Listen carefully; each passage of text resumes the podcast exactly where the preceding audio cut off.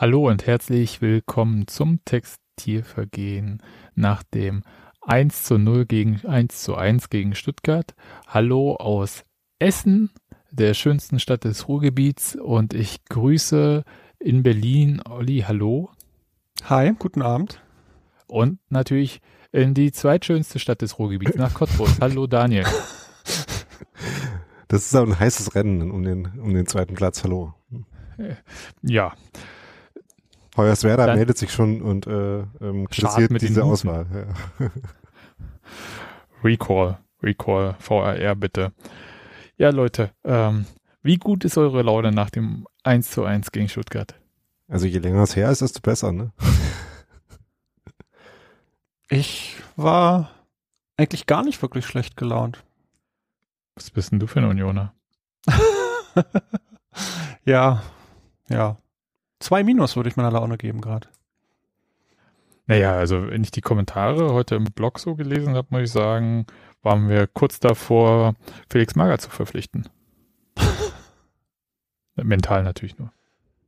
War schon, also gemessen am Tabellen- und Punktestand fand ich das schon doch recht äh, weltuntergangsmäßig. Ja, konnte ich auch nicht so ganz verstehen, äh, konnte aber schon ziemlich gut verstehen, dass man äh, mit diesem Spiel erstmal frustriert war, während sich das so entfaltet hat. Auf jeden Fall. Also ich möchte jetzt sagen, also wenn du eine 2 Minus hattest, Olli, äh, ich weiß nicht, was ja. ist jetzt die schlechte Laune-Note? Alles ab also, 4? Okay. Ich hatte dann vielleicht eine 8 oder eine 9. wenn 10 das absolut Schlimmste ist. Ich war, nee, ich war in der Schule gerade. Achso, ne, dann, äh, dann trotzdem 8 oder 9.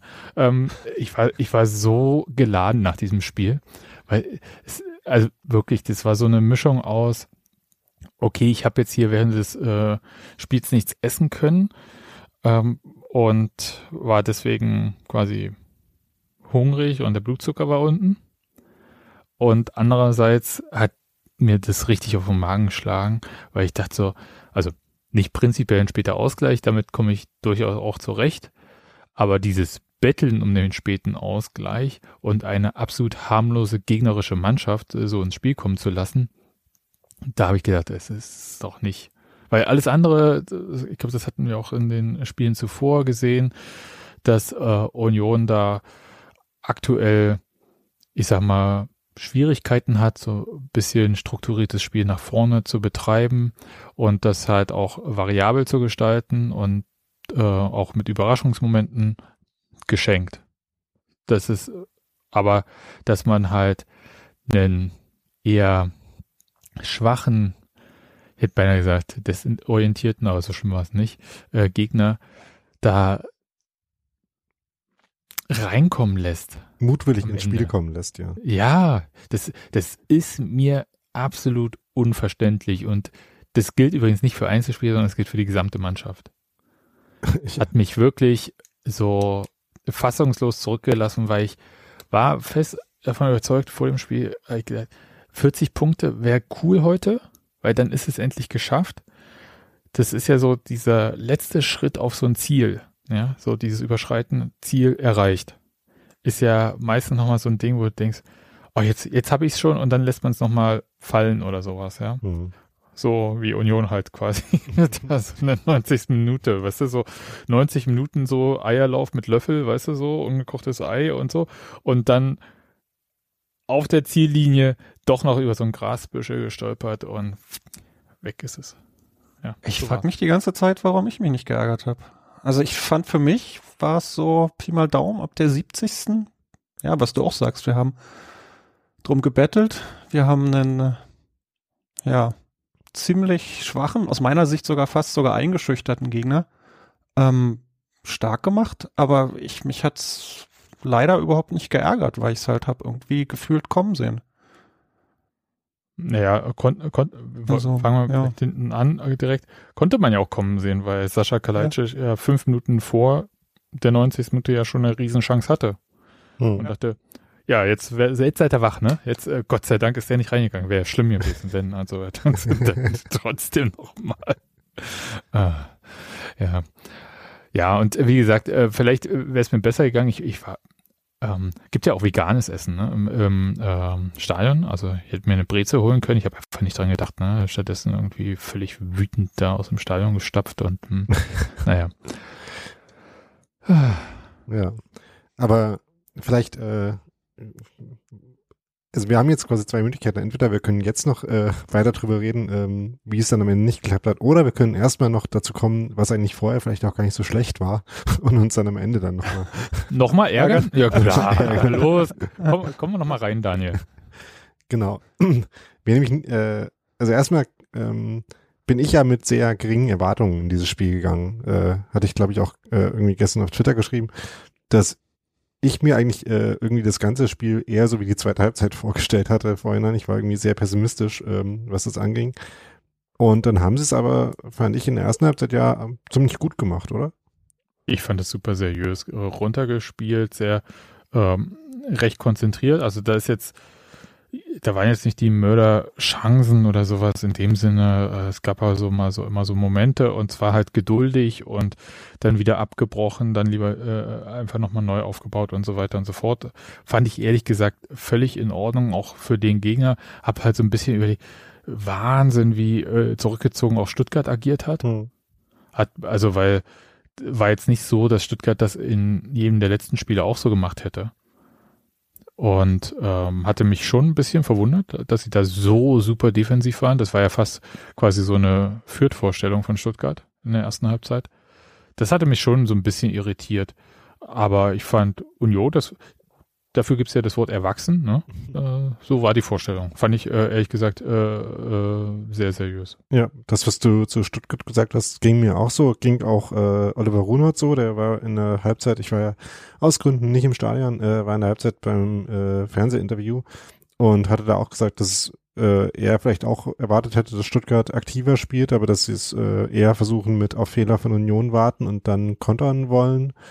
Ähm, das hat in der ersten Halbzeit gar nicht so gut geklappt für Stuttgart. Also satten zwar dann so so zwei, drei äh, Standardsituationen, wo es ähm, mal halbwegs gefährlich wurde. Gab den einen Kopfball von Endo, wo dann Giesemann noch gestört hat, den es in der zweiten Halbzeit äh, ungefähr genauso nochmal andersrum gab. Ähm, das war äh, die gefährlichste Szene da. Ähm, ansonsten hat Union aber eigentlich relativ im Griff gehabt äh, obwohl man ja äh, die ähm, Aufstellung auch auf ein paar Positionen anpassen musste, weil es äh, jetzt, ich glaube, ähm, ich weiß gar nicht, ich glaube, es waren jetzt die meisten Corona-Fälle, die es auf einmal äh, gab für ein Spiel. Ähm, waren jetzt vier Leute, die gefehlt haben. Bei Union meinst du aber nicht? Ja, ja, klar. Ähm, genau. Ähm, Lute, Haraguchi, Öztunali und Behrens waren jetzt äh, in Isolation, außerdem äh, Endo immer noch verletzt und noch nicht wieder einsatzbereit und Riason mit Nicht-Covid-Krankheit nicht dabei. Das heißt, ähm, waren jetzt auch nicht so die äh, super Umwälzungen in der Startelf an sich, also die äh, Flügelverteidiger zurück, Rotation mit äh, Giesemann und Trimmel wieder, ähm, ist ja eh Standard. Und dann kamen halt Renault und Möwald für äh, Lute und, äh, und Haraguchi rein. Öztunali, ich habe es jetzt gerade nicht mehr nachgeschaut, aber hat ja, glaube ich, die letzten Spiele eh ähm, äh, eher weniger gespielt als Möwald mhm. auch. Äh, also ich glaube, Möwald war immer der, der eher eingewechselt wurde.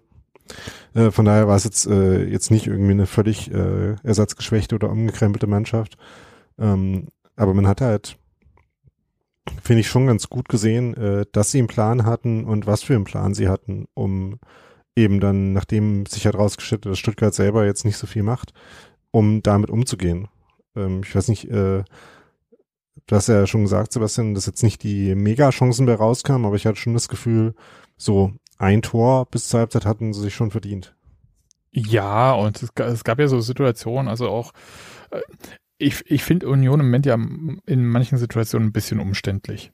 Äh, so, wenn es um den Torabschluss geht oder so äh, Situationen da vorne dann so äh, letzter, vorletzter Pass irgendwie ähm, da was äh, jemanden in eine Abschlusssituation zu bringen. Da sind sie manchmal ein bisschen umständlich. Aber insgesamt äh, hat mir das gut gefallen. Es gab halt, äh, glaube ich, lass mich jetzt lügen, da ist das wahrscheinlich am Fernseher viel besser drauf gehabt aber so doch eher die Versuche über außen äh, reinzukommen. Und aber es gab halt auch so Ablagen und dann halt aus der zweiten Reihe, das hat mir ehrlich gesagt ganz gut gefallen. Genau, dafür war ja gleich am Anfang äh, der Schuss von Kedira, der echt äh, gut war und fast reingegangen wäre, äh, war dafür ein gutes Beispiel. Ähm, und ne, wie du sagst, äh, ähm, dass wir über den Flügel, äh, vor allem über die linke Seite ist mir aufgefallen. Also so dieses, da hat sich so ein Dreieck aus Gieselmann, Prömel und Becker oft gebildet. Also Prömel hat oft äh, da auf die Seite mit rausgeschoben, da dann Überzahl hergestellt. Und sie haben, also vor allem so in der ersten halben Stunde wirklich oft äh, es gesucht, auf den Flügel rauszuspielen. Also auch wenn irgendwie nochmal abgebrochen werden musste und nochmal neu äh, quasi der Ball neu verteilt werden musste ähm, aus der Dreierkette hinten, äh, wurde ganz oft dann auch wieder auf diesen Flügel gespielt. Ich weiß nicht, ob sie da ähm, ausnutzen wollten, dass äh, Mafropanos da gespielt hat als Außenverteidiger, der ja eigentlich Innenverteidiger ist, ob sie da halt äh, gehofft hatten, ähm, wenn sie den in schnelle Kombinationen verwickeln, dass man da dann vielleicht gut vorbeikommen könnte. Ähm, oder ich habe halt auch vor allem hm. überlegt, also das also dieses äh, tiefe Stehen von Stuttgart hat ja eigentlich äh, zur Folge, dass halt äh, zum Beispiel so die Eigenschaft von Geraldo Becker mit seinen schnellen Läufen gar nicht so zur Geltung kommt. Mhm. Und trotzdem, also gerade über, was du gerade über die Flüge geschildert hattest, dort kam das dann halt selbst auf der kurzen Strecke manchmal schon ganz gut zur Geltung. Und wenn es halt äh, fünf oder zehn Meter dann halt waren und nicht halt so ein Vollsprint in äh, die Tiefe. Mhm. Das fand ich schon ganz gut es war halt immer mal ein Bein dazwischen. Das war halt auch so, dass ich immer noch das Gefühl habe, dass die alle nicht genau wissen, wo sie wann, wie sich in Position laufen sollen. Also, dass das nicht zueinander passt, ja. Sie wissen schon, wo sie hinlaufen sollen, aber dann kommt der Ball halt woanders hin. Also, weißt du, wie ich meine? Hm. Also, es, das wirkt halt gerade so, haben wir ja gesagt die ganze Zeit, so ein bisschen wie Einspielen die Automatismen, die berühmten, ja, äh, die ja, halt das ist es. irgendwie jetzt auch nicht so da sein können, weil, also ich meine, klar, die, äh, die allermeisten Spieler, die jetzt spielen, ähm, sind auch schon die ganze Saison da gewesen, aber teilweise in ein bisschen anderen Rollen, teilweise hat es ein bisschen gedauert. Also ich meine, Becker spielt jetzt schon eine Weile ähm, sehr viel, äh, meistens von Anfang an, aber war ja auch äh, am Anfang der Saison noch nicht so ähm, ja, und auf ja. unterschiedlichen Positionen. Und ja. du, äh, wir können ja auch immer drum rumreden weiter. Ja, das ist halt so diese ähm, dieses Verbessern, was Kruse gemacht hat. Äh, der hat ja dann auch viele Sachen auch ähm, kaschiert, die halt sonst vielleicht äh, eher aufgefallen wären. Ja, das, was du halt und, umständlich meinst, halt irgendwie ja. dann äh, die richtige Lösung sehen und die ausführen können. Genau. Äh, da mal den Ball schneller machen quasi oder so oder das Spiel schneller machen, indem man den Ball schnell weiterleitet. Und da waren so, es war dann in der zweiten Halbzeit, glaube ich, dann, weil das war so eine Sache, die mich halt prinzipiell am Spiel genervt hatte, aber mehr in der zweiten Halbzeit. Dieses, äh, das schon so diese, wo spiele ich den Ball denn jetzt lang, wenn ich Platz habe? Das war dann schon nicht so glücklich. Hm. Naja, aber lass uns in der ersten Halbzeit ja. bleiben. Da ähm, gab's ja. Dann den Elfmeter, würde ich sagen. Ja, ich würde halt vorher noch sagen, ähm, ich meine, wir haben ja jetzt schon gesagt, dass Stuttgart halt auch sehr tief stand äh, und die dann in dieser tiefen Verteidigung auseinanderspielen und da jetzt äh, auf wenig, also da gibt's ja quasi nicht, äh, nicht so direkt die wenig umständlichen Möglichkeiten. Äh, ne? Also irgendwie muss man da sich durchspielen und ich fand, dass sie das halt äh, in ein paar Situationen schon auch ganz gut gemacht haben, einfach mit äh, ganz guten Kombinationen. Ich fand auch das Spiel hinten raus äh, nochmal verbessert. Also ähm, ein paar Sachen, die da gegen Wolfsburg auch schon nicht schlecht waren, äh, fand ich in dem Spiel, hat man auch wieder gesehen. Äh, in der ersten Halbzeit zumindestens noch, ähm, dass so die Pässe von, den, von der Dreierkette hinten, da haben ja jetzt wieder äh, Jeckel und Baumgartel äh, neben Knoche gespielt, äh, Heinz wieder nicht mehr. Ähm, also ich finde, da waren schon ein paar gute Bälle dabei und ein paar gute Angriffe. Also zum Beispiel diese, ähm, diese Chance von Gieselmann, wo er dann aufs kurze Eck geschossen hat. Da, es war jetzt zwar auch jetzt nicht die äh, hundertprozentig hochkarätige Chance, weil das Ziel halt quasi relativ eng war. Aber zumindestens war es ein Abschluss, der schon gefährlich äh, sein konnte. Äh, ein paar Minuten später hatte Brömel noch eine äh, ganz gute Schussgelegenheit auch wieder auf links. Also ich finde, da waren ein paar ähm, paar gute ähm, herausgespielte Aktionen auch dabei, was mir dann in der zweiten Halbzeit äh, mehr gefehlt hat. Ähm, und du hast den Elfmeter gerade schon angesprochen. Das war dann so eine Phase, wo es ein bisschen äh, einen Switch gab, wo ein paar mehr Angriffe dann wieder auf über rechts gelaufen sind, wo Becker rechts ein paar Mal einen Ball bekommen hat in auch Umschaltmomenten. Ähm, und auch vor dem, also so war es zum Beispiel bei dem Abseitstor, was dann gefallen ist, da hat Union halt äh, einen Ball abgefangen, den erobert, äh, Becker hat reingespielt. Aber nie stand dann leider nun wirklich äh, ein, ein Meter abseits oder so. Anders als letzte Woche gab es da keine Diskussionen drüber, dass äh, man das Abonnietor eigentlich hätte anerkennen müssen. Ja, und dann gab es halt diese Szene, wo, äh, wo Krischer Prömel Mafropanos an den Arm schießt. Da kann ich ganz kurz ja. unterbrechen. Bei dem Abseitstor, ne? Da war ich natürlich, weil Stein war ja wieder voller, auf Toilette, weil ich dachte, naja, eine Halbzeit wollen ja alle, ne? So der Klassiker. Äh, ihr wisst ja damals, als noch viele Leute im Stadion waren. Und natürlich höre ich dann diesen Jubel und äh, ich, ich gehe so raus und ich sehe in die Gesichter der Leute, die gerade die Treppe runtergehen, die auch so, oh, fällt jetzt das Tor, wo ich gerade auf Klo gehe. Und ich so, ah, ist aber komisch, dass der Jubel so runter ist. Gehst du mal hoch gucken, wahrscheinlich VAR-Check und es dauert noch eine Weile und dann sehe ich aber schon, wie tot ich so, okay, alles klar, danke. Hm. Ja, wollte nur mal sagen, ähm, es gibt so back to normal quasi. Ja, Nature is Healing, äh, genau. Sebastian Pastor. Ja, auf ja. Klo. Äh, diesmal, wie gesagt, nicht mehr wegen meiner Kinder, weil die können ja alle alleine gehen, sondern äh, jetzt bin ich's halt. Ne? Also ich habe ja gesagt, äh, kaum können die Kinder ähm, allein auf Toilette gehen, ist bei den Eltern die Blase schwächer. Ja, gut. so viel dazu. Ähm, ja. Was für äh, zu viel Information, Daniel? Es ist eher zu viel als zu wenig. Aber äh, Krischer Prömel hat äh, geschossen hat, äh, Mavropanos hat ihn mit der Hand abgefangen. Und ich war ganz erstaunt, dass es Leute gab auf der Welt, die der Meinung waren, dass das kein äh, 100% glasklarer Elfmeter ist. Lass mich raten. Äh, Stuttgart. Welche Bubble ist das? ja, die auch, äh, wobei die sich eher darüber beschwert haben, äh, dass sie so einen ähnlichen Elfmeter angeblich irgendwann äh, in letzter Zeit mal nicht gekriegt haben. Ah, äh, Knickloch abheften, gibt keine Gleichbehandlung im Unrecht, so weiter. Ja. nee, aber äh, auch einzelne Unbeteiligte haben das geschrieben und ich habe es komplett nicht verstanden, weil äh, oh, er hat doch den Arm draußen gehabt. Ja eben, Mafropanos hat ihn halt äh, komplett abgewinkelt, äh, äh, Grisha schießt, schießt an ihm vorbei und äh, er fängt ihn halt mit der Hand ab, steht äh, locker einen Meter im Strafraum, glaube ich. Also ganz klarer Elfmeter und äh, ganz klar verwandelt von Taibo äh, auf sehr ja, coole fand Weise. Super. Fand ich total ja, super. Style hat er irgendwo geklaut. Meinst du, er hat nochmal kurz in Wolfsburg angerufen? Mhm. Mhm. Naja, aber ich meine, von Max Kruse lernen heißt ja auch Elfmeterschießen lernen. Insofern ist das ja auch äh, völlig fein. Fand ich äh, super.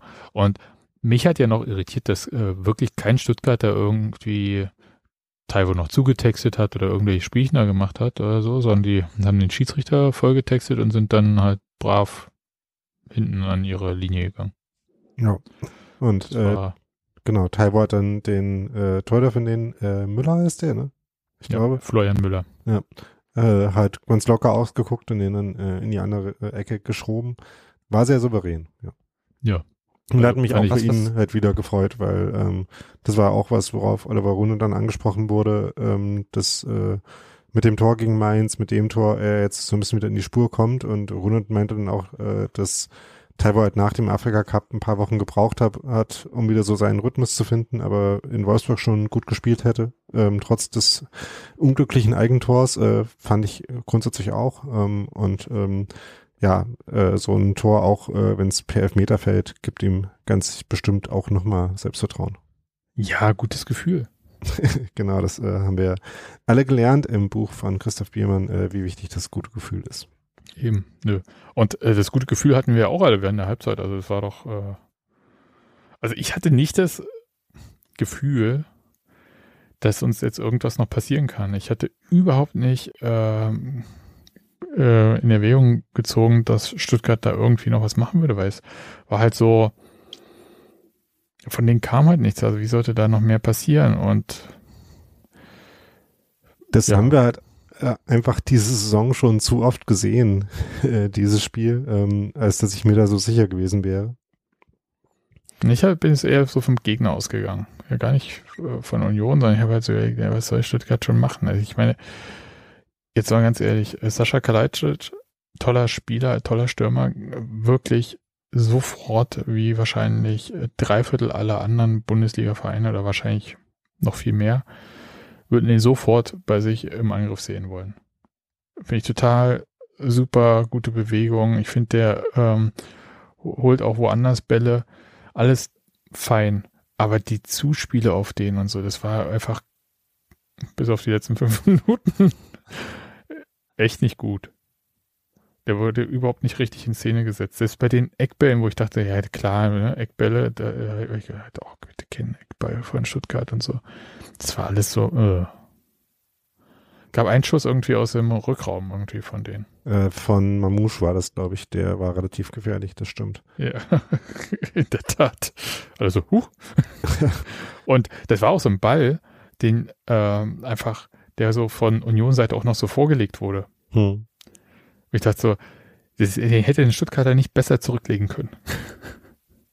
das war richtig äh, krass, ja.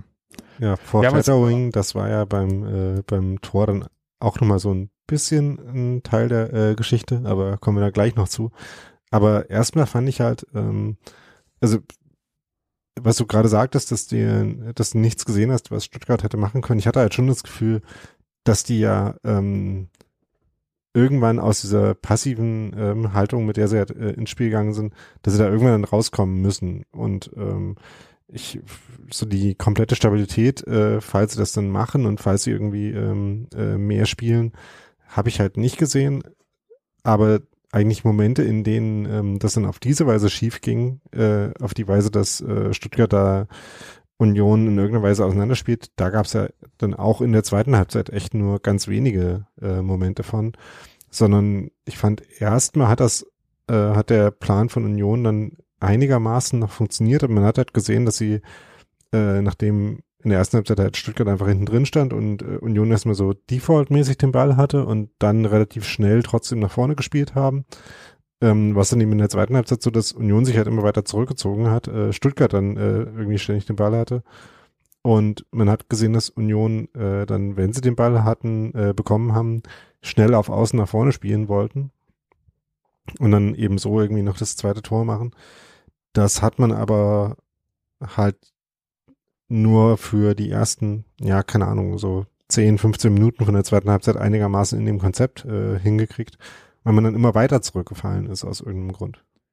Ja, und das, das war doch einfach ähm, schräg. Also, dass das, ich, wie soll ich sagen, dass denen das nicht aufgefallen ist. Die sind ja, also ich hatte das Gefühl, dass Union überhaupt nicht mehr in Zweikämpfe richtig reingekommen ist. Und mit Ballbesitz das dann halt immer mehr in so ein Gekloppe äh, übergegangen ist, was ja auch an der Tatsache lag, dass die so weit zurückgezogen äh, waren. Hm.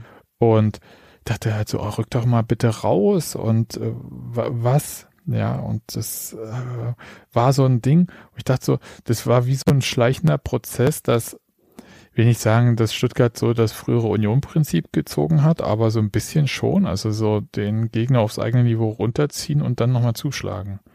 Und das haben sie halt auch in ein paar anderen Sachen in meiner äh, Wahrnehmung auch ganz gut hinbekommen. Also Union war unfassbar genervt von äh, Zweikampfverhalten, wo ich fand, haben sich ja beide Mannschaften jetzt nicht viel genommen, in, äh, so insgesamt. Und wie kann man sich denn so dann auf diesen Schiedsrichter kaprizieren, anstatt sich einfach um dieses verdammte Spiel zu kümmern? Das hat mich wirklich genervt. Also so Zuschauer, okay, es ist für mich Folklore, dann ja, Schiedsrichter, Holzer, was auch immer, Schieber, immer für die anderen, immer gegen die Ostclubs, okay, ja. Aber den Spielern, ich meine, wie oft war denn Nico Giesemann oder Grisha Prömel da und bei irgendeiner Zweikampfentscheidung. Ja, mag ja vielleicht äh, in der Wahrnehmung nicht so gewesen sein, aber macht doch weiter, haltet euch doch daran nicht auf irgendwie. Und das hat mich schon so äh, wirklich genervt, weil es halt ähm, den Fokus vom Spiel so weggenommen hat, vom eigenen. Und ist jetzt natürlich klar mit dem Ergebnis im Hinterkopf, ja, äh, sage ich das. Aber es war schon während des Spiels so. Und da habe ich gedacht, er, erinnern wir uns nochmal an die erste Bundesliga-Saison von Union da ging es ja darum, richtig eklig reinzugehen und den Gegner so zu nerven, dass die keinen Bock haben, dass die sich mit allen anderen Sachen beschäftigen, aber nicht mit dem eigenen Spiel. Wenn das Stuttgarts äh, Taktik gewesen ist, muss ich sagen, Chapeau, die ist auf jeden Fall mhm. aufgegangen.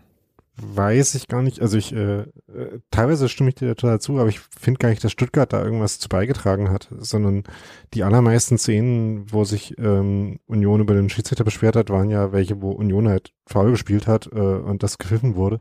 Was insofern ähm, nachvollziehbar war, als äh, ähm, Robert Hartmann, der Schiedsrichter, prinzipiell erstmal nie äh, gepfiffen hat, so dass man sich dann vielleicht durchaus wundern konnte, dass hin und wieder Fouls auch gepfiffen wurden, doch. So, äh, ich dachte, wir spielen ohne Fouls, wir sind jetzt doch auf einmal wieder. Ähm, aber die allermeisten von den Szenen ähm, war, also es gab halt auch einfach äh, viele Fouls, was äh, einerseits daran lag, dass in der ersten Halbzeit Union oft ähm, äh, gefault hat, wenn sie, wenn vorne halt ein äh, Angriff in Stocken geraten war und dann, um den Konter zu unterbinden, ähm, wenn er versucht schnell zu faulen, so dass es halt kein äh, klassisches taktisches Foul ist, mhm. genau. Ähm, was jetzt auch nicht besonders wild oder ähm, äh, drüber war, fand ich, sondern ähm, ja, äh, war halt alles äh, im Rahmen und hätte einfach, äh, äh, es wurden dann ein paar Fouls auf beiden Seiten nicht gepfiffen, die man unbedingt pfeifen muss. Und ein paar gelbe Karten nicht gegeben, die eigentlich fertig gewesen wären. So dass halt da dann so eine so eine Unzufriedenheit äh, bei den Spielern mit der Spielleitung äh, reinkam, die konnte ich schon nachvollziehen. Äh, und ähm, ich weiß nicht, vielleicht hat sich das im Stadion halt noch mehr dargestellt. Ähm, ich hab, als ich mir das Spiel dann nochmal angeguckt habe, so dieses äh, dran aufhalten an den Schiedsrichterentscheidungen war mir da gar nicht so extrem aufgefallen. Ähm, es gab im Prinzip, also mir sind ja eigentlich nur so zwei Szenen aufgefallen, wo das äh, ein bisschen stärker war die eine, die dann als Screenshot auch gerne rumgereicht wurde, in der das dann auch dramatischer aussah, ähm, wo Nico Giesemann ähm, gefault wurde eigentlich, also wo der Stuttgarter so ein bisschen drüber gehalten hat, während Giesemann den Ball wegschlagen wollte. Und das nicht gepfiffen wurde, wo es dann dieses äh, komische Handspiel von dem Stuttgarter gab, der einfach den Ball auf dem Weg ins Aus abgefangen hat, warum auch immer. ähm, äh, das hat mich übrigens wirklich gewundert. Also ja. da habe ich auch gedacht, beugen wir jetzt die Regeln? Ja, ja, klar wäre der Ball ins Ausgegangen, aber er hat den Ball im Feld mit der Hand gespielt. Die Regel ist aber anders, ne? Also ich habe auch genau das, was du Was meinst du jetzt? Ähm, also ich meine, den Freistoß gab es ja dann ganz normal. Ja. Ja, genau, aber es muss kein Gelb geben. Genau. Das, das meine ich. ich. Ich bin auch ja. ausgerastet und, und musste mich von Colinas Erben eines Besseren belehren lassen. Nee, äh, da hättest du auch mich fragen können. Äh, ja, Gelb gibt's ja, bei Handspiel, Gelb gibt's bei Handspiel, Handspiel nur, wenn es unsportlich ist und das war halt absichtlich, aber nicht unsportlich, sondern das war der klassische Fall für ein nicht unsportliches äh, Handspiel. Es war quasi ein sportliches Handspiel, weil er äh, nicht hm. wollte, dass der Ball noch weiter ins Weil geht. sportlich eingesehen hat, dass er da nicht nie im Leben drankommt und er schlecht gespielt war, genau. Und das hm. quasi also zugegeben hat damit. Argumentation bei Colinas Erben war, dass man, dass er keinen Angriff unterbunden hat. Also dass quasi Nico mit seinem komischen Volleyball-Pritsch-Move im Affekt. Das war auch sehr strange, ja.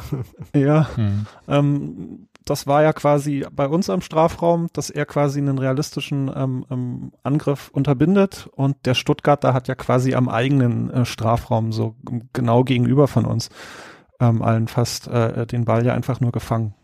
Und ja, dass kein, kein Angriff unterbunden wurde, kein Gelb. Ja. ja, okay. War jetzt auch nicht wild, ja. Nochmal ich fand das Schräg. nicht so dramatisch. Äh, schräg war es, ja. Aber was du vielleicht im Fernsehen dann, weiß ich nicht, wie das dann halt so rüberkam, aber ich habe schon öfter gesehen, wie dann halt Giesemann nochmal an den äh, Schiedsrichterassistenten zu dem rübergegangen ist und dann, äh, hast du nicht gesehen und so weiter. Ja, und genau. Das, äh, und muss man natürlich sagen, der Schiedsrichterassistent, der hatte auch einen schwierigen Job an dem Tag, weil er hat die mhm. ganze Zeit seinen linken Arm vors Auge gehalten, damit er überhaupt irgendwas sieht. Also der muss richtig Muskelkater haben äh, nach dem Spiel. Ähm, ich weiß es nicht.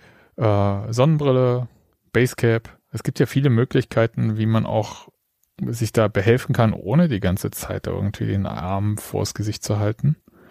Und das hat den, das war, sah schon schräg aus, muss ich sagen.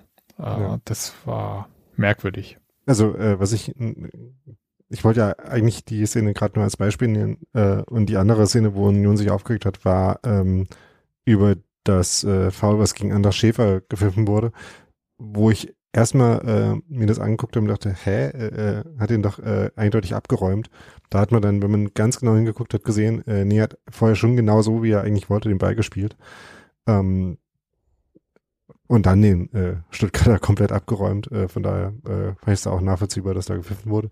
Ansonsten ähm, fand ich auch, dass man äh, schon sich an einigen Stellen mit dem Schiedsrichter auch ähm, beschäftigen konnte und mit Entscheidungen. Also wie gesagt, äh, habe ja eben schon gesagt, äh, ganz viele Fouls hat einfach nicht gepfiffen und ein paar, ähm, ein paar halt auch seltsam. Ähm, aber, aber damit mussten, also es war jetzt nicht einseitig, ne? Genau. Da ja, mussten ja also, die Stuttgarter auch umgehen können. Ja, genau. Und äh, ich fand halt auch nicht, dass ähm, Union also mein Gefühl war es jetzt nicht, dass sie sich damit äh, selber so rausgebracht haben, sondern halt eher so wirklich halt mit ihrem eigenen Spiel. Ähm, dass sie halt äh, immer weiter zurückgefallen sind. Und das, was ich eben gesagt habe, dass man dann äh, versucht, äh, irgendwie ähm, geordnet zu stehen, ähm, die äh, äh, Stuttgarter nicht in den eigenen Defensivverbund eindringen zu lassen und dann die Bälle äh, sinnvoll zu spielen. Das hat dann halt deswegen nicht mehr funktioniert, weil man halt so weit hinten war, dass man äh, die Bälle dann auch nicht mehr geordnet gewonnen hat und nach vorne keine klare Option mehr hatte. Und damit war der Ball dann wieder schneller beim Gegner und äh, das Ganze ging schneller wieder von vorne los. Das hat sich halt dann quasi so, das war halt so ein selbstverstärkender äh, Mechanismus, der sich dann aufgebaut hat. Der finde ich, also da das Fußballerische und die äh, fußballerischen Probleme ähm, haben da mehr dazu beigetragen, äh, fand ich, als die, äh, die Ablenkung mit Nebensächlichkeiten kann natürlich auch sein, dass das äh, auch irgendwie dazu geführt hat, dass man nicht mehr so in sein Konzept gekommen ist, äh, dass man sich da nicht, äh, äh, dass man sich da von hat ablenken lassen, aber ich fand, das war eher so das Hauptproblem in der Phase. Mhm. Und deswegen, ähm, ne, wie er schon gesagt hat, äh, hat man halt Stuttgart auch dazu eingeladen, einfach viele Gelegenheiten zu haben, dann irgendwann doch noch was hinzukriegen.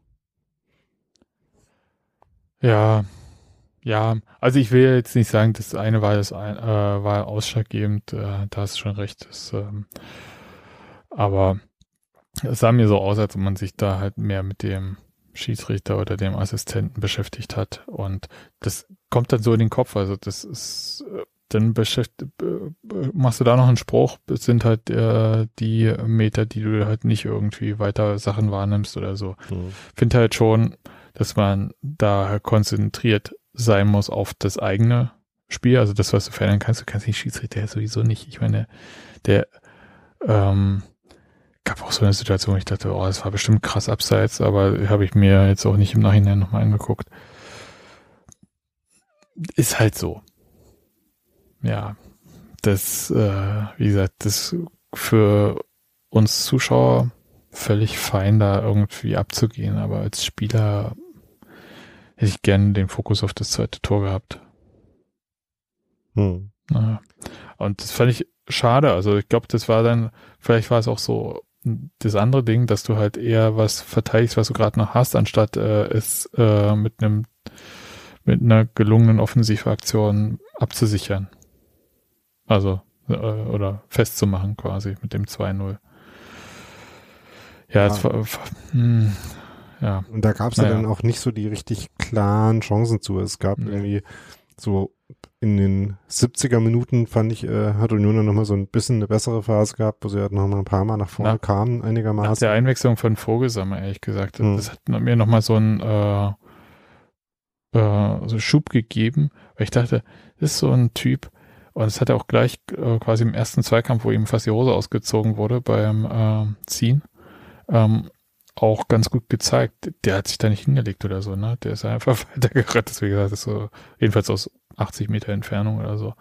Sah ganz witzig aus. Aber ähm, dass das jemand ist, der sich halt äh, von solchen Nicklichkeiten nicht so anstecken lässt, sondern im Zweifelsfall tut's halt den anderen auch weh.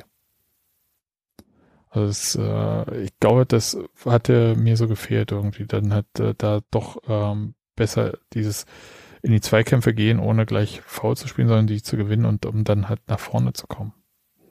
Aber es hat halt, hast schon recht, es hat nicht lange angehalten. Ja, und äh, gleichzeitig hat man halt auch einfach defensiv dann zu viele Fehler gemacht, äh, um das durchzuhalten. Ne, also die, die Chance von Kalajdzic hast du ja eben schon angesprochen. Das war halt so eine Szene, ähm, klar, da hat Stuttgart erstmal einen guten äh, äh, eröffnenden Pass quasi äh, nach vorne gespielt. Aber dann stand eben auch äh, Krischer Prömel sehr, sehr schlecht zu seinem Gegenspieler, äh, Keter Endo in dem Moment.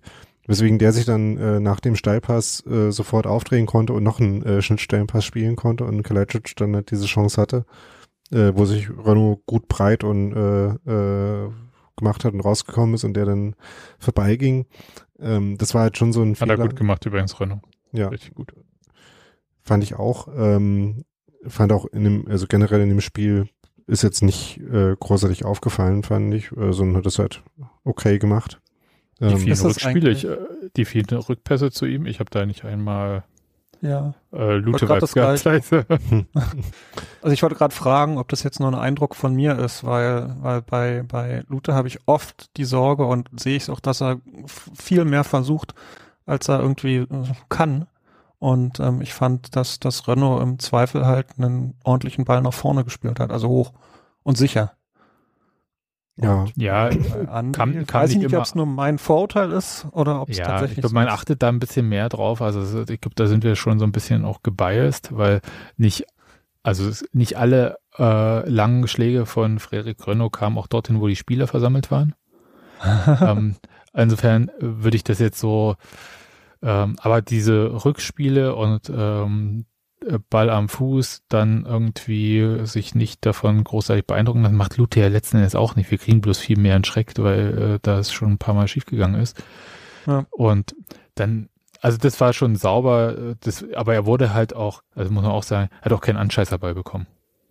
Ja, stimmt. Also das, also insofern waren das auch alles Bälle, wo ich sagen muss, äh, da, äh, damit muss ein Bundesliga-Torwart auch klarkommen.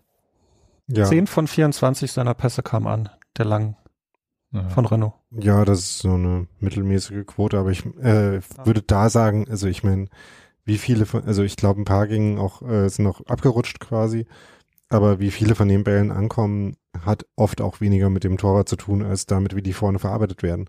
Ähm, Ja. Wie man dann zum Beispiel bei dem Abschlag, äh, äh, Abstoß äh, vor dem 1 zu 1 gesehen hat, äh, wo es äh, Union nicht gelungen ist, den ersten Ball richtig zu attackieren, zu verarbeiten. Ähm, aber äh, nochmal kurz zu äh, dem Thema äh, Renault und wie er es fußballerisch gemacht hat.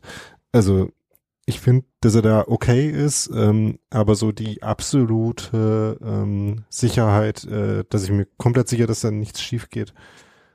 Ähm, also ich würde sagen, so Situation für Situation wirkt es jetzt nicht so viel stabiler als Lute. Lute hat halt dann hin und wieder noch halt so richtige Fehlerbälle drin, ähm, wo ich jetzt nicht sicher bin, ähm, ob Renault die auch hat. Also kann ich mich zumindest jetzt gerade an keinen erinnern, aber habe auch nicht so das Gefühl, dass die komplett ausgeschlossen sind bei ihm. Also äh, sehe da quasi nicht den, äh, den super großen Unterschied. Nee, würde ich jetzt auch sagen. Also ist jetzt nicht äh, äh, so, wo, wo du sagst, da muss man jetzt wechseln oder so. Also Mhm. weder in die eine noch in die andere Richtung. Also das ist so. Ich habe vielleicht äh, so rum, äh, es gab heute einen Kommentar im Blog, der sich so irgendwie so auf Torhüter und äh, irgendein anderer Torhüter in der Bundesliga, sei ja, äh, andere Bundesligisten hätten auch schöne Torhüter, ja, so ungefähr. Wo ich dachte so, naja, die Torhüterposition ist jetzt nicht die Position, wo ich bei Union den größten Handlungsbedarf sehe. Also das ist nichts, wo man sagen muss, das macht jetzt das Spiel perfekt viel besser sofort. Also klar gibt gibt vielleicht deutlich bessere Torhüter, aber zu welchem Preis und ähm, ist es das, wo man jetzt wirklich handeln muss? Da, und da würde ich sagen, nö, da würden mir andere Sachen einfallen. Und die Torhüterposition ist für mich völlig okayes Bundesliga-Niveau, was Union da hat. Ja, Egal. halt mal mit Ausschlägen in die eine, mal in die andere Richtung. Also Ja. zum Beispiel hat letzte Woche ein gutes Spiel gemacht, hat halt, wie gesagt, auch den einen oder anderen Fehler. Naja. Ähm, also wie gesagt, äh, fand ich in dem Spiel unspektakulär. Äh, was äh, Gab ja jetzt auch ein- nicht viele Situationen, wo er hätte eingreifen genau, können ähm, oder müssen, muss man auch sagen. Ähm, und dann ist aber halt dieses Tor gefallen. Ähm, auch da gab es den einen oder anderen, der da Renault in einer äh, suboptimalen Position gesehen hat. Man kann ja erstmal kurz schildern, wie das gefallen ist. Also es gab, wie gesagt, Abstoß für Union. Ähm, dann ist äh, Union erstmal nicht an, ich glaube Vogelsommer war es, nicht an den ersten Ball gekommen. Äh, der wurde dann so nach vorne gespielt. Knoche köpft den einmal hinten raus. Ähm, aber weil, äh, kommt daneben wieder zum Stuttgarter und weil Union noch in der verschieben, äh, verschobenen äh, Positionierung vom Abs Abschluss steht, ist auf der linken Seite von Stuttgart äh, Sosa komplett frei. Hat niemanden, der ihn irgendwie äh, bedrängen kann. Und flankt dann aus dem Halbfeld so ziemlich auf den Elfmeterpunkt ähm, und dort hält äh, Sasa Kalajdzic äh, sein Bein hin, trifft ihn auch noch ein bisschen glücklich, äh, denn er geht eigentlich nicht auf seine Innenseite, sondern eher auf den Knöchel. Aber von da halt dann zentral über äh, Frederik Ronno ins Tor. Ja, und äh, Stuttgart macht äh, wie im Hinspiel auch schon mit einem, äh, einer sehr späten Aktion und wie auch letztes Jahr äh, in Stuttgart schon äh, mit Kalajdzic äh, mit einem äh, späten Ausgleich eben wieder den äh, Ausgleichstreffer und die Führung von Union zunichte. Und wie gesagt, äh, es sieht ein bisschen komisch aus, weil Renault sich da auch wieder halt so breit und äh, ähm, tief hinstellt und dann der Ball halt über ihn drüber geht. Aber ich finde, das, ähm, ja, also müssen sich vielleicht äh, Torwart-Experten nochmal mit beschäftigen, ob er äh, da vielleicht in, einer anderen, in einem anderen Stand eine bessere Chance gehabt hätte, da den abzuwehren. Ist aber auch irgendwie relativ wenig, was man da dran machen kann in dem Tor. So, ne? Also wie gesagt, äh, dass halt Sosa, äh, Sosa für die Flanke so frei steht, kommt halt aus der Situation raus. Ja, und dann äh, schafft's Knoche irgendwie nicht vor Kalajdzic zu bleiben und den dann abzufangen, aber die Flanke kommt halt auch an die schwierigstmögliche Stelle. Also ist ein frustrierendes Tor, weil es ähm, also in dem ganzen Spielkontext äh, mega unnötig ist und irgendwie auch vermeidbar aussieht, aber es äh, dann auch nicht so ganz äh, einfach zu sagen, ja, äh, das ist jetzt irgendwie der klare Fehler, der dazu beiträgt, dass es dann halt so fällt. Ja. Würde ich jetzt auch sagen. Also äh, Sosa, Kalajdzic, ähm, das ist ja auch eine bewährte Kombi bei Stuttgart. Also wie gesagt, diese Flanke ist halt schon, schon auch, also für eine Halbfeldflanke echt gut. Naja. Ja. Ja, ich, ich habe ja jetzt auch meinen Frieden mit dem äh, Ergebnis gemacht und auch mit dem späten Ausgleich. Ich habe ja was gegessen danach. Das geht ja auch wieder alles. Insofern. Hm. Ja, was ich mir halt so dachte, ähm, als ich das äh, gesehen habe, ist, es gibt ja so die Idee äh, von Typ 2 Spaß, also Dinge, die man macht, die ähm, am Ende dann als Spaß verbucht werden können, die aber eigentlich erst im Nachhinein, nachdem man sie gemacht hat, äh, Spaß machen und äh, wo jetzt irgendwie so die äh, der Spaß nicht offensichtlich ist währenddessen, sondern das vielleicht eher anstrengend äh, oder aufreibend oder so ist, während man Dinge tut. Ähm, und für mich war das halt äh, so ein Spiel, was man als äh, Typ 2 Sieg dann verbuchen hätte können, nämlich ein Sieg, der sich im Nachhinein, nachdem man ihn äh, geholt hat, äh, gut anfühlt, aber wo es jetzt nicht äh, mega berauschend ist währenddessen. Ähm, das Problem ist halt, wenn das dann halt kein Sieg wird, dann ist äh, bleibt halt auch noch weniger übrig. das, ja, muss man natürlich auch sagen, also wenn man halt auch so ähm, ja, war, war schon so ein bisschen Partystimmung im Stadion, ne? Und äh, für ein 1-0 ne, sogar. Äh, ja, für ein 1-0 fand ich das auch so, uh, mhm. uh, ja, optimistisch. Ähm, aber auch okay, weil es war halt jetzt kein Spiel, wo du halt den Atem im Prinzip angehalten hast, weil da eine Aktion, da eine Aktion oder so war. Es war schon, ich glaube, ist man als neutraler Zuschauer heißt das ja immer so schön, ne? Ja, da wäre es jetzt nicht so ein Spiel gewesen, wo ich nicht überlegt hätte, na, muss ich nicht doch noch den Küchenfußboden wischen oder so, ah, der Müll muss rausgebracht werden. Hm. Ja, also da wären mir schon noch ein paar andere Sachen eingefallen. Sagen wir es so. Im Stadion, wie gesagt, da ist ja jedes Spiel und das Recht bei der Mannschaft, äh, für die man es hält, sehr gut zu ähm, ertragen. Aber es äh, hatte schon so ein bisschen, ja, dann feiern wir halt selbst, wenn da unten jetzt gerade nicht so viel passiert. Und das war, also das irgendwie hier, was war denn das hier? D naja, ihr wisst schon, das äh, Domination-Ding oder so. Genau. Ah, ja. äh, ähm, das kam ja schon um die 70. oder so rum, ja. Also irgendwie, äh, was sonst eher Richtung Abpfiff kommt. Ja, also oder glaub, nach einem zweiten oder dritten Tor. Ja, aber das schießt ja so. Union aus Prinzip die Saison nicht, außer gegen Mainz. Ja, ja.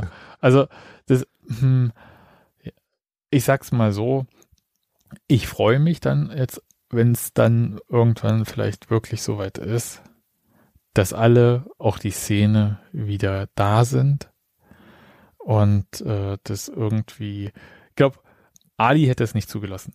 Sagen wir es so.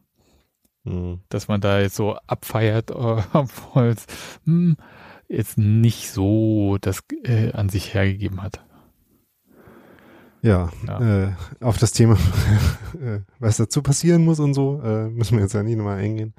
Ne, ähm, doch, wir können oder, aber ganz kurz, da ja. gab es ja Banner so, und stimmt, so weiter und so äh, fort. Banner, also das, da kann man, kann man ja schon erzählen. Also ähm, ich, Daniel, hast du noch äh, im Kopf, was auf dem Banner stand? Ich konnte es nicht sehen von meiner Seite, weil es war quasi vor mir. Entweder ab oder nur 20. März äh, Fußball für alle. Ich glaube ab 20. März Fußball für alle, ähm, was ähm, sich ja angeschlossen hat an ein Statement der Fanszenen Deutschland im März äh, 2020, äh, 22. Ähm, und was in ähnlicher Form, also ich habe es in Kaiserslautern auch gesehen. Ähm, ich weiß nicht, ob es noch äh, woanders. Bei Hertha äh, habe ich es gesehen. Ja, also äh, also offenbar, ähm, also diese dieses Banner war offenbar halt auch Teil dieser Abstimmung, genauso wie dieses Statement, was auch beim Bude-Syndikat auf der Webseite lief. Ja, ähm, offensichtlich, ne, ähm, der für alle Teil darin bezieht sich halt offenbar auf 2G ähm, und die äh, den Hinderungsgrund, der darin gesehen wird, immer noch dafür ins Stein zu gehen, ähm, haben wir, glaube ich, äh, schon ein paar Mal drüber geschrieben ähm, äh, und äh, gesprochen auch. Naja, nicht nur das, also das heißt ja auch, dass die äh, Stadien wieder, ähm, also die Zuschauerbeschränkungen fürs Stadion fallen. Ja, also das ja. ist ja schon auch so ein äh, elementarer Punkt, äh, dass halt. Wobei das ja nicht Conditio sine qua non äh, im Verlauf der Pandemie war für Ultrasupport. Nee, das ist, äh, aber äh, es geht ja jetzt erstmal um den Status, der dann halt herrschen wird. Mhm. Und ähm, hast natürlich recht. Ja. Ähm, ich habe jetzt gerade nochmal versucht. Was war Conditio was? Conditio sine qua non, also äh, notwendige Bedingungen, ohne die es absolut ja. nicht stattfinden wird. Genau. Also, ähm, aber da, mir geht's auch gar nicht darum, weil ich finde, also je weiter wir jetzt äh, nach äh, Woche für Woche, Monat für Monat, März für März quasi äh, nach vorne gehen, desto absurder erscheint mir eigentlich äh, im Nachhinein die Heftigkeit der geführten Diskussion über wie, wann, wer was äh, ins Stadion gehen kann oder nicht, sondern ähm, ich freue mich jetzt, also meine Haltung prinzipiell hat sich da jetzt nicht geändert, aber ich freue mich einfach, wenn das wieder da ist irgendwie und ähm, ich so wie ich mein Tor fast äh, auf Toilette verpasst habe, wenn dann halt auch Ali äh, links dann ruft, alle machen mit und dann auch nochmal vielleicht ein paar Worte findet, wenn jemand vielleicht ein bisschen anders das macht, als, äh, als es passt. Wenn die Mannschaft wieder vor der Waldseite auch nochmal irgendwie nicht nur pflichtschuldig vorbeigeht, sondern halt auch mal anhält. Solche Sachen. Leute, ihr wisst, was ich meine, ja? Dieses, das hat das, sich wirklich äh, geändert, ne? Dass die Mannschaft ja, das nervt, das nervt mich so dermaßen irgendwie. Selbst nach einem erfolgreichen Spiel oder so, das ist irgendwie, ist alles so, ja, hm, okay, wir gehen da jetzt durch, wir halten an der Mitte von der äh, Gegengerade mal, wir gehen so gerade so am Sektor 4 vorbei und dann machen wir eigentlich schon fast an der Mittellinie so die Beugerichtung äh, und dann schon. Kam mir jetzt zum Beispiel nach dem Mainz-Spiel nicht so vor, aber ja, Doch, ich merke ja auch, die, ähm, die sind ja auch sonst immer noch bei quasi da auf der Waldseiten gegen gerade ja auch immer noch vorbeigelaufen. Also ich meine, da gab es natürlich dann auch oft nochmal äh, ein, eine eigene Ansprache und so weiter. Äh, das ist natürlich ein, äh, das ist anders, das ist ja klar, ja. Ja, ja, ich hätte es gern wieder, Daniel, klar. gesagt. Also ich, ich ähm, und ich äh, will einfach, dass das irgendwie ist auch nett mit Kindern da auf dem Capo-Podest, aber äh, ja, die können ja jetzt auch mal wieder runtergehen und in ihre angestammten Plätze und die anderen können das ist auch noch ein bisschen zaunfrei, ne? Ja, eben, genau, auch mal ein bisschen. Mein Kind hat sich äh, jetzt, mein kleines Kind hat sich das erste Mal zu uns gestellt, stand jetzt nicht mehr auf oh. dem Geländer zum Beispiel. Die werden so schnell groß. Äh, muss noch ein bisschen so, so eine Sichtlücke äh, freikämpfen, damit er auch trotzdem durch. Dann ist ja gut, dass ich nicht da war, dass ich die, dass ich da nicht im nee. Weg stand. Ne, vielleicht äh, hätten wir dir auch was gesagt, sonst Daniel. Aber tatsächlich, äh, ich, ich, wie auch immer man zu bestimmten Sachen steht, das äh, will ich jetzt weiter nicht beurteilen, aber ich freue mich, wenn irgendwie. Ich will vielleicht nochmal kurz beurteilen, dass ich immer noch keinen Grund sehe darin, äh, dass 2G für irgendwas ein Hindernis darstellen sollte. Äh, ja, aber das ist ja, das äh, habe ich ja gesagt mit äh, Daniel, wisst ihr, das, äh, ich will jetzt nicht rückwärts gucken und die äh, ganzen Diskussionen aufmachen oder so, sondern ich will einfach, ähm, ich freue mich einfach, wenn die Leute alle wieder da sind. Aus welchen Gründen sie, ob ich die jetzt für richtig halte oder falsch, ist ja völlig irrelevant dafür. Ich will, dass die wieder da sind. Ich will, dass ich ähm, äh, da irgendwie äh, den die Arme und äh, alles und so weiter und so fort. Ich finde halt, ich will auch dieses Geklatsche an diesem Pfeiler nicht mehr hören, ehrlich gesagt. Es geht mir so auf den Zeiger, dieses Gescheppere da an diesem Pfeiler. Ich kann es wirklich nicht mehr hören. Das ist unsere Art von Heidenheim-Musik. Ja, die da mit einem Kochtop und wir da mit der flachen Hand auf dem Pfeiler. Ja, wobei das halt immer noch besser ist. Aber äh, ja, aber ich ja. bin ja äh, da vollkommen bei dir. Ja, ich will da eine Trommel. Ist denn das zu viel verlangt? Eben nicht. Äh, und gerade weil man das, äh, weil man, weil so klar ist, dass das so schlechter ist, deswegen ist ja ärgerlich, dass das Ach. nicht schon der Fall ist. Ja. ja. Ich fand, äh, da war in den Kommentaren irgend, irgendwo hat das jemand geschrieben. Das ist schon ein valider Punkt. So, äh, spielbezogener Support ist halt auch nicht immer gut. ja, das war, also, das ist halt auch nicht immer passend. Weißt du, manchmal sagt man halt so, oh, müsst ihr jetzt äh, eu, eu, euren äh, Ultrasing-Sang in der 60. Minute äh, anstimmen, der dann halt so Larifari irgendwie ist, während die Mannschaft da so einen Push eigentlich vielleicht bräuchte. Ja, und äh, so hat es irgendwie äh, dieses Mal auch mh, für mich jedenfalls nicht ganz äh, das Wesen des Spiels erfasst, was da an Support war. Und ich ähm, will einfach, dass es wieder wird wie früher. Haha. TM, ja. Ja, genau.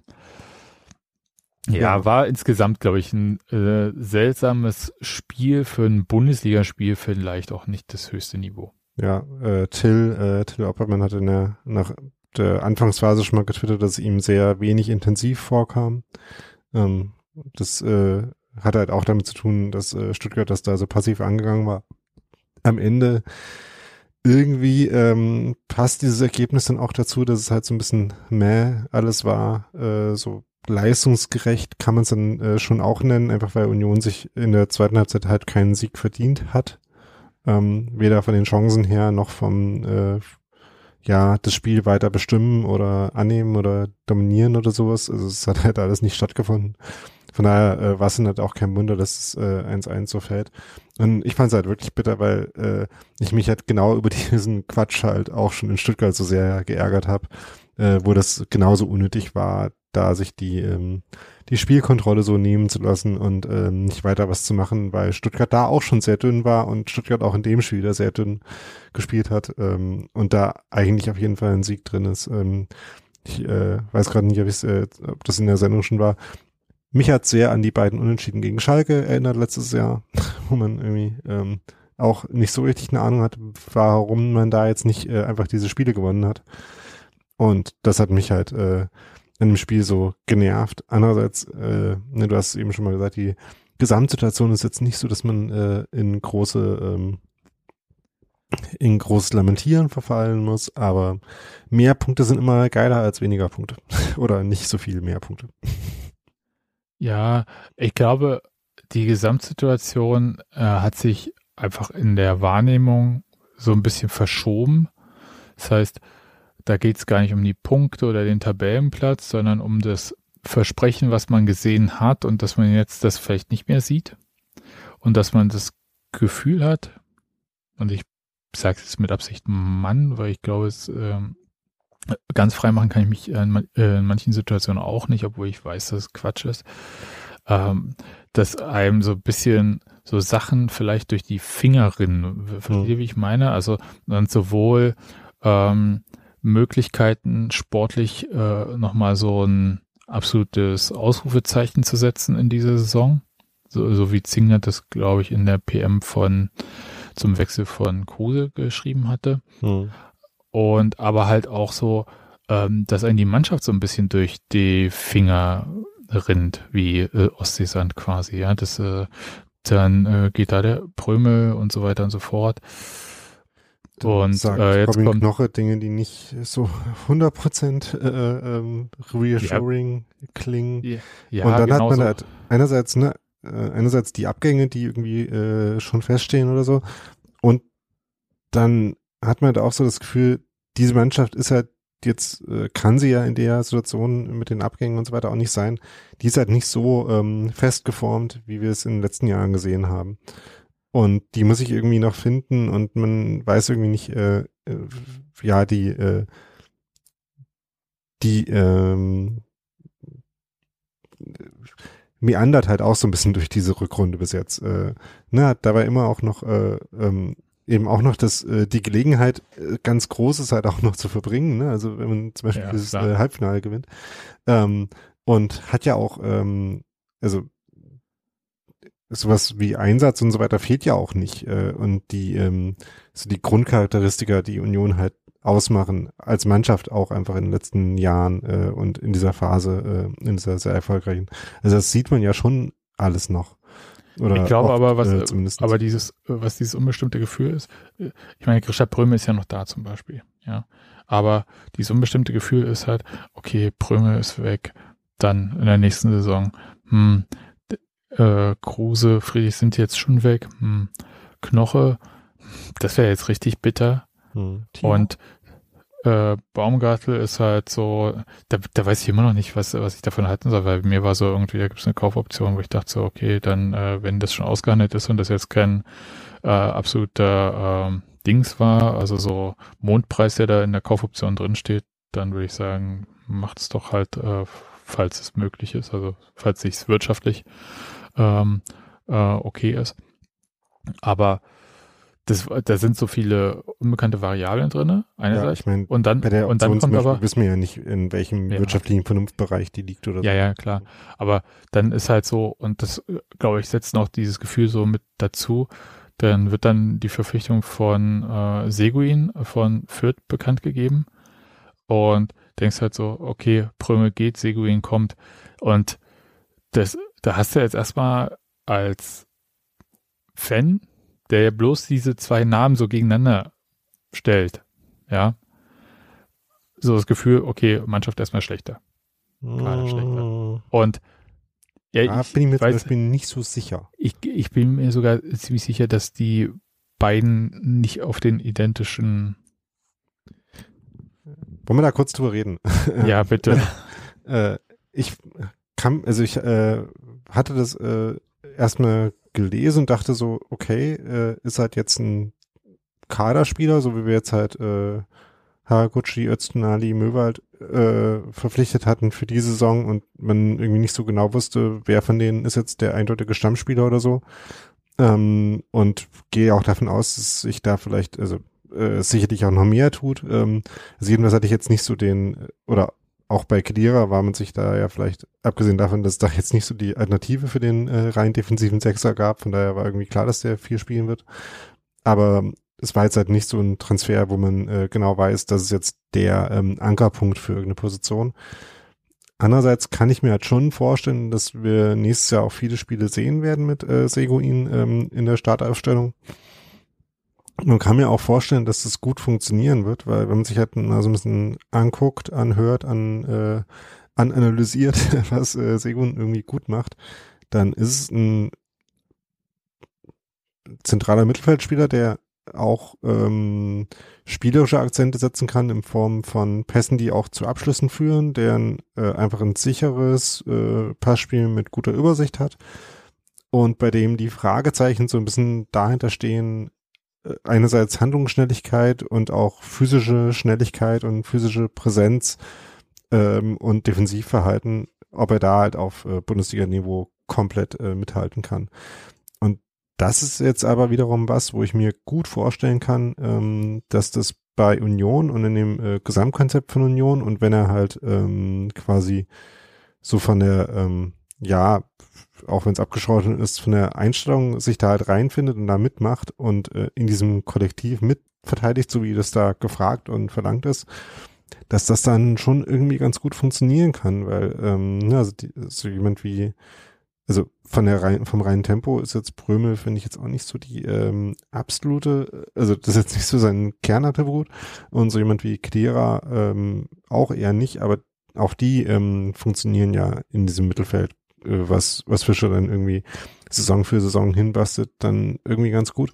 Von daher kann ich mir vorstellen, dass es äh, im Mannschaftsverbund dann auch funktioniert und dass äh, das dann vielleicht diesem Mannschaftsverbund im Vergleich zu dem, den wir jetzt sehen, eben noch eine spielerische, ähm, eine spielerische Komponente hinzufügt, die bis jetzt schon in manchen Spielen auch äh, sichtbar gefehlt hat. Das ist so meine, äh, meine optimistische Lesart quasi davon. Äh, die möchte ich das gerne Argument kannst du? Ja, sag. Aha. Ich wollte nur sagen, dass das zu dem, was Daniel sagt, aus meiner Sicht noch hinzukommt, dass der ja aktuell in so einem unfassbar grausamen Team spielt und das heißt, da auch noch halbwegs ordentliche ähm, ja, Werte, Pässe, Vorlagen zu liefern, ist noch ein ganzes Stück mehr wert, als das dann zum Beispiel in Hoffenheim hinzukriegen. Grüße an Grisha.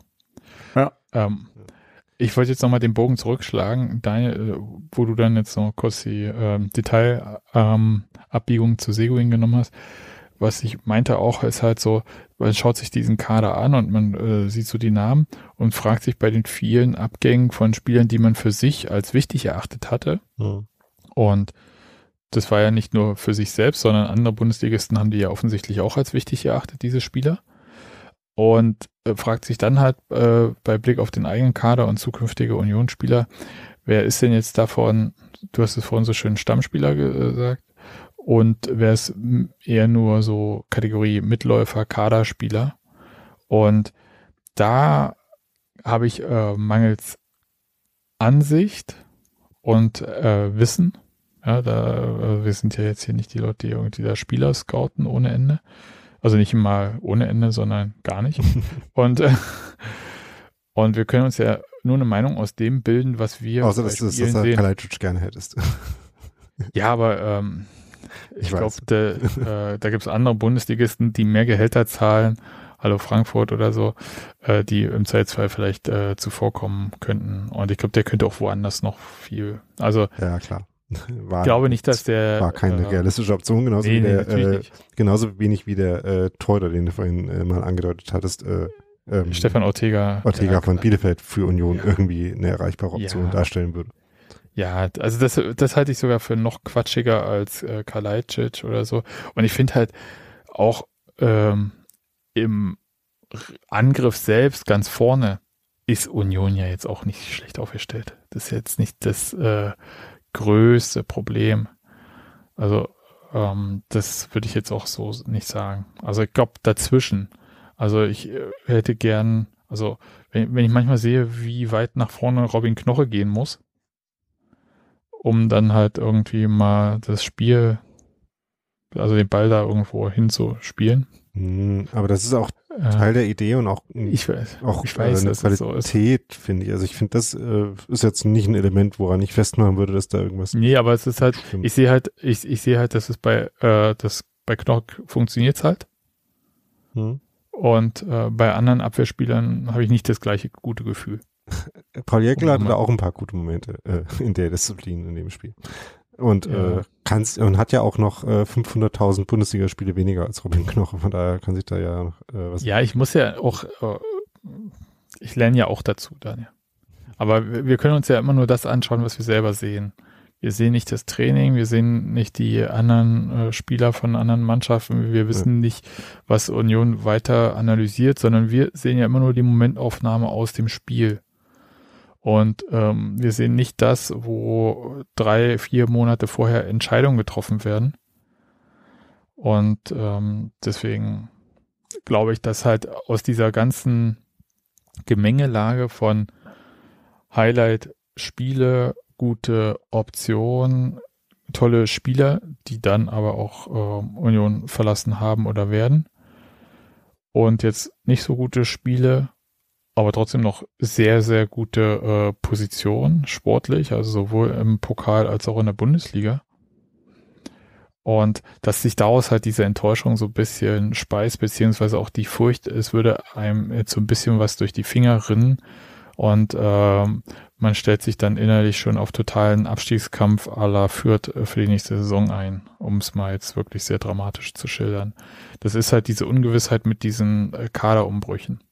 Ja, ich meine, wir haben jetzt diese Saison auch jemanden von Fürth verpflichtet und deswegen sind wir jetzt nicht Fürth. Also da würde ich. Hoffe ich äh, doch, dass wir niemals die Mannschaft werden, von der wir irgendeinen Spieler verpflichten. Ja, also ich bin da äh, schon noch einigermaßen gelassen, dass, äh, also was heißt gelassen? Also ich bin äh, optimistisch, sage ich mal, dass äh, Oliver Runert hoffentlich auch diese Saison wie das hin, hinbekommen wird, äh, zusammen mit Urs Fischer äh, einen Kader und dann nach eine Mannschaft zu bauen, die dann ähnlich oder also auf einem äh, okayen äh, Niveau funktioniert, das muss ja noch nicht mal jedes Jahr so gut laufen wie jetzt letzte Saison und diese Saison.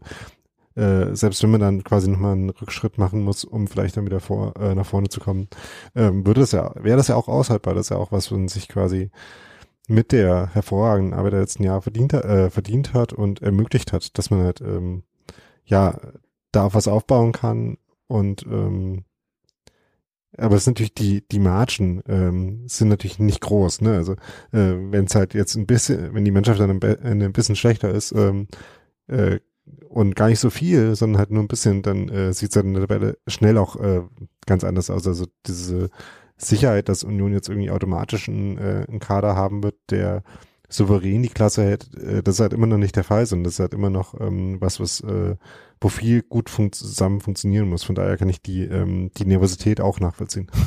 Müssten wir nicht dann aber also das überlege ich die ganze Zeit und darum frage ich mich auch manchmal, warum Leute wie Schäfer und äh, Michel nicht so oft spielen. Also müssten wir nicht irgendwann auch intern sagen, dass wir das Jahr, na ich sag mal nicht abschenken, aber dass wir nee. den Leuten ja, mehr So, ich, ich würde nämlich sagen, das sollten wir machen. Also, dass wir ab einem bestimmten Punkt sagen, äh, dass, dass Grisha tendenziell nicht spielt und äh, Andras Schäfer und Sven Michel viel mehr Zeit kriegen. Also äh, aus zwei Gründen würde ich das äh, ähm, zurückweisen wollen. Einerseits äh, ist es ja einfach so, dass äh, Schäfer auch noch nicht fit war bis jetzt. Also der war ja, äh, ja.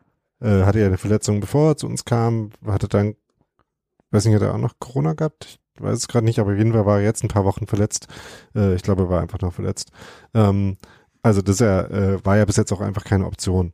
Und ähm, ich glaube, dass äh, der andere Grund, warum ich das nicht machen würde, erstens äh, gibt es halt immer noch Ziele zu erreichen und es ist auch nicht egal, ob man siebter oder neunter wird in der Bundesliga. Das äh, hat ja auch ähm, Folgen, äh, ne? also rein finanziell schon und auch vom von Zug in der Mannschaft her auch und nicht, also wenn du zum Beispiel Robin Knocher halt äh, davon überzeugen willst, dass es immer noch äh, ein geiles äh, mhm.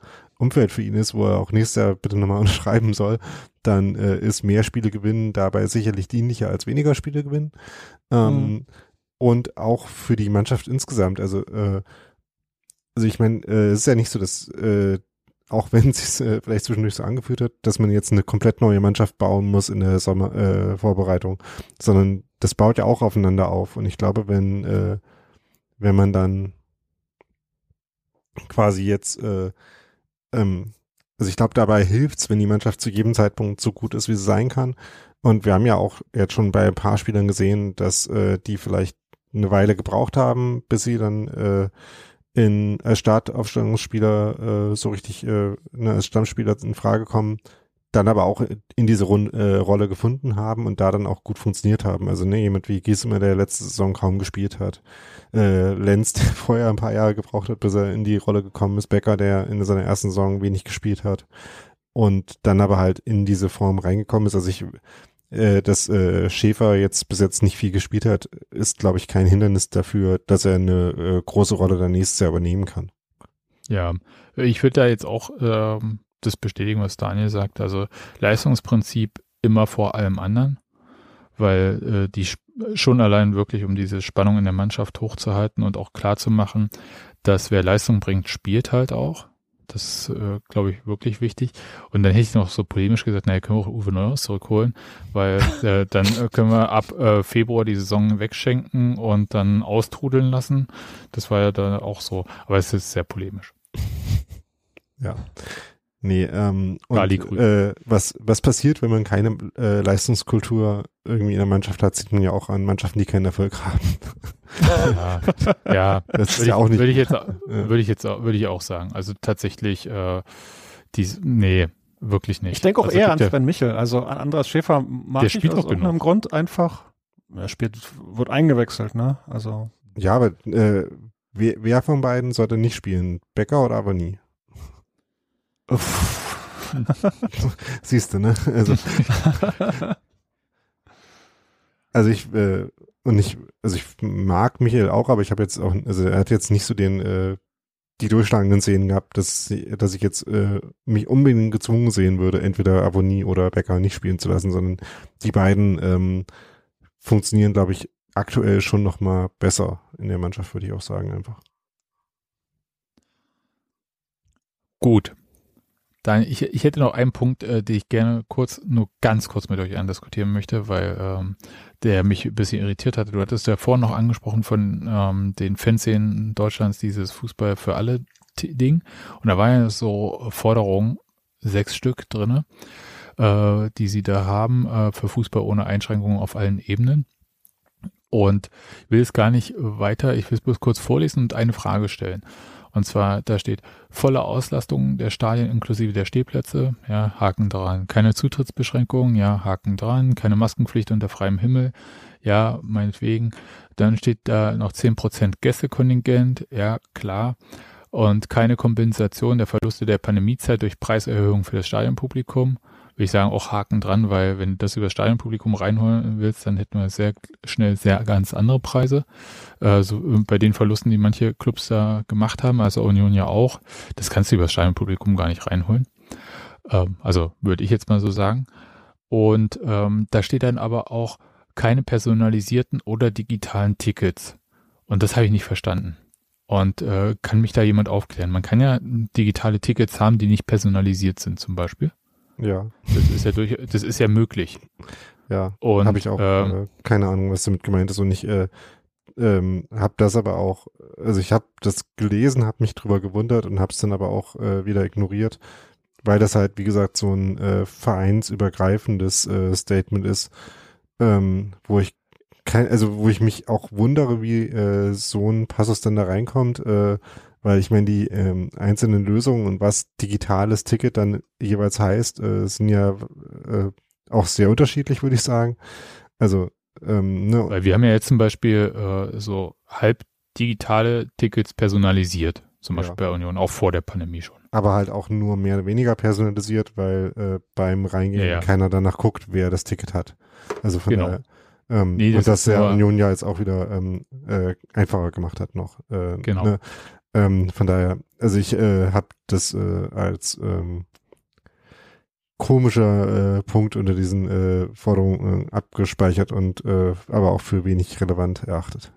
Ja, also ich wollte nur sagen, also ich hätte gern äh, digitale Tickets, aber nicht personalisiert. Ja. ja, und deswegen hatte ich mich so ein bisschen verwundert gezeigt, weil ich dachte, man also, kann das doch machen. Also ich kaufe ja auch digitale Tickets in der Schwimmhalle und äh, schicke das dann Steffi, dann ist es in ihrer Wallet, sie schickt's, äh, oder kann es auch bei mir in die Wallet packen oder sonst wo. Und ähm, da steht dann halt äh, meinetwegen kein Name drauf und äh, das ist halt nur dem Käufer zugeordnet, so wie das bei Union ja schon seit Jahren der Fall ist. Aber es ist völlig egal, ob der Käufer nun reingeht oder nicht reingeht, sondern kann ja jede andere Person damit reingehen. Ja, genau. Ähm, und ich meine, wie gesagt, äh, was die äh, Zugangsmöglichkeiten äh, angeht, ist es ja auch der Status quo. Ähm, es ist halt nur eine Frage, äh, ne, das Digital ändert ja dann nur dran, was wie praktisch die ganze, die ganze Sache ist. Ja. Na gut, wollte ich nur noch mal kurz hinten dran rangeschoben wissen. Ja. Ähm, ist auch gut, weil wir es äh, tatsächlich einfach, äh, ich glaube, also ich habe es jedenfalls einmal vergessen, äh, einfach auf diesen äh, Text einzugehen im Blog diese Woche. Von daher ist gut, dass wir nochmal drüber gesprochen haben. Wunderbar. Ja. Haben wir sonst noch was? Wir müssen nächste Woche ähm, ohne Krischer Prömel, äh, vielleicht spielt dann Andras Schäfer ja schon, ähm, Krischer Prömel ist gelb gesperrt, äh, beim äh, ähm, ewigen, äh, dauerhaften, abonnierten äh, deutschen Meister äh, zehnmal in Folge äh, hat neulich irgendeinen Verein gesungen, während ich äh, gesehen habe, wie die verlieren gegen Lichtenberg 47. Ähm, jedenfalls, äh, ähm, kann nicht Karl Zeiss Jena gewesen sein, die heute da gewonnen haben. ja. Ähm, spielen wir gegen den äh, FC Bayern München nächste Woche in München. Ähm, von uns dreien fährt, glaube ich, niemand dahin. Nee. nee. Gibt ja. wenig unattraktive Reiseziele, muss ich sagen. Ja, weiß ich nicht. Also ich fand das eine Mal, wo wir da waren, in den Before Times, ähm, fand ich eigentlich schon ganz nett. Ich, ich glaube nicht, dass ich da jetzt nicht hinfahre wegen München, sondern weil es einfach prinzipiell gerade äh, eine schlimme Situation insgesamt alles ist. Ja. Und Fußball an sich äh, mir da jetzt so, das hebt mich mal raus und ich muss da mal jetzt eine Stunde nicht äh, über die komplette Scheiße nachdenken. Und ähm, Olli, du hast ja das letzte Mal schon erzählt, wie es war so mit genau. äh, Zugfahren. Ich bin heute ja Zug gefahren. Es war, es bricht mir echt das Herz, muss ich sagen. Ja, also es bricht mir das Herz irgendwie, die Leute zu sehen. Es bricht mir das Herz äh, zu sehen, dass äh, nur Frauen mit Kindern sind. Sind ja nie Männer dabei. Es ist wirklich äh, eine üble Katastrophe einfach, muss ich so sagen. Und ähm, das beschäftigt mich die ganze Zeit. Ich schlafe schlecht und alles Mögliche, weil es halt auch Familie noch und Freunde betrifft bei mir. Aber ähm, nee, das, äh, ich kann da jetzt nicht, also dieses ähm, zum Fußball gehen, hm, auch das äh, schon so mit so einem mulmigen Gefühl irgendwie, aber mhm. äh, da jetzt, äh, da mache ich, da mache ich dann andere Sachen. Also das, äh, da jetzt, äh, statt jetzt da irgendwie einen Tag oder anderthalb Tage München oder so, da sind da andere Sachen gerade auch noch zu erledigen. Ja, das agreed. Ja, aber äh, sonst äh, würde ich äh, schon, also ja, äh, Auswärtsblock äh, äh, in der Arena da in Fröttmanning, wie das ja so schön heißt, ist glaube ich jetzt nicht der beste aller, aber zu sehen, wie Union Bayern einen einschenkt, dafür würde ich schon hinfahren normalerweise. Also, ja, also wie gesagt, so in Zeiten, in denen äh, das äh, noch einfacher ging und besser und schöner, ähm, war das schon äh, auch ein, ein schöner Auswärtsausflug, ähm, wo Union damals auch nur knapp 2-1 verloren hat, äh, noch einen Elfmeter verschossen hat. Äh, von daher hat man ja auch daran und an den äh, Punkten, die wir zu Hause gegen Bayern geholt haben, auch gesehen, oder dem einen zumindestens, ne, äh, dass da vielleicht ja was drin ist. Von daher mal gucken. Und die Bayern-Ergebnisse. Wir haben ja auch äh, letzte Saison doch auch dort unentschieden gespielt, wenn ich mich richtig erinnere. 1-1, äh, oder? Ja, ich glaube, wir haben beide Spiele nicht verloren, was ja auch erstmal, man erstmal hinkriegen muss. Ja, also ich bin da volle Gönnung, ja, für alle, die da hinfahren ähm, und äh, viel Erfolg für uns. Also, aber das ist gerade für mich gerade nicht die Zeit für Auswärtsspiele. Gut. Daniel, ich ja. glaube, du kannst das Outro spielen. um es jetzt mal sehr direkt zu sagen. Dann, äh, ja, hören wir uns wahrscheinlich nächste Woche auch, äh, wenn wir nur aus der Ferne dabei sind äh, und auch uns wieder nur aus der Ferne hören werden, wahrscheinlich, äh, hoffentlich. Ändert sich das ja dann irgendwann demnächst auch mal wieder, äh, ähm, wenn die Umstände das zulassen. Und du kannst gerne bei uns vorbeikommen, wenn du wieder raus darfst. Ja, eben. Aus Cottbus. genau. ja. Wenn ich wieder nach Berlin darf, ähm, kriegen wir es äh, hoffentlich mal wieder hin. Und bis dahin wünschen wir euch eine bestmögliche Zeit. Und genau. ja, alles Gute. Tschüss. Ja. слава.